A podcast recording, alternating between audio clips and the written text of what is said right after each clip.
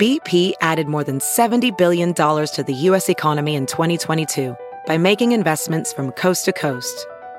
Investments like building charging hubs for fleets of electric buses in California and starting up new infrastructure in the Gulf of Mexico. It's and, not or.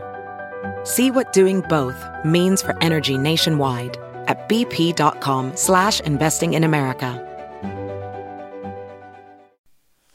Good morning. I'm Margie Ellisor at Fox 2 with your St. Louis news, driven by Bomarito Automotive Group. A number of senior officials resigned following the riots in D.C. That includes Transportation Secretary Elaine Chao, former Chief of Staff Mick Mulvaney, Education Secretary Betsy DeVos, and the President's Deputy National Security Advisor Matt Pottinger.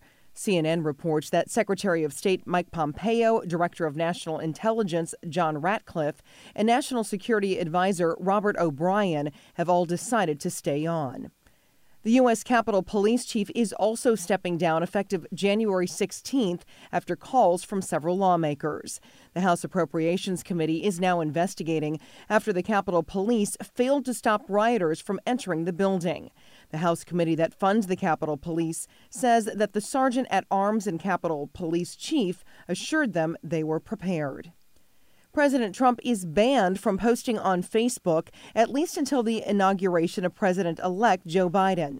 And Instagram has temporarily locked the president's accounts after he repeatedly posted false claims about the integrity of the election. Facebook CEO Mark Zuckerberg says that the president's account is locked for at least two weeks, possibly indefinitely.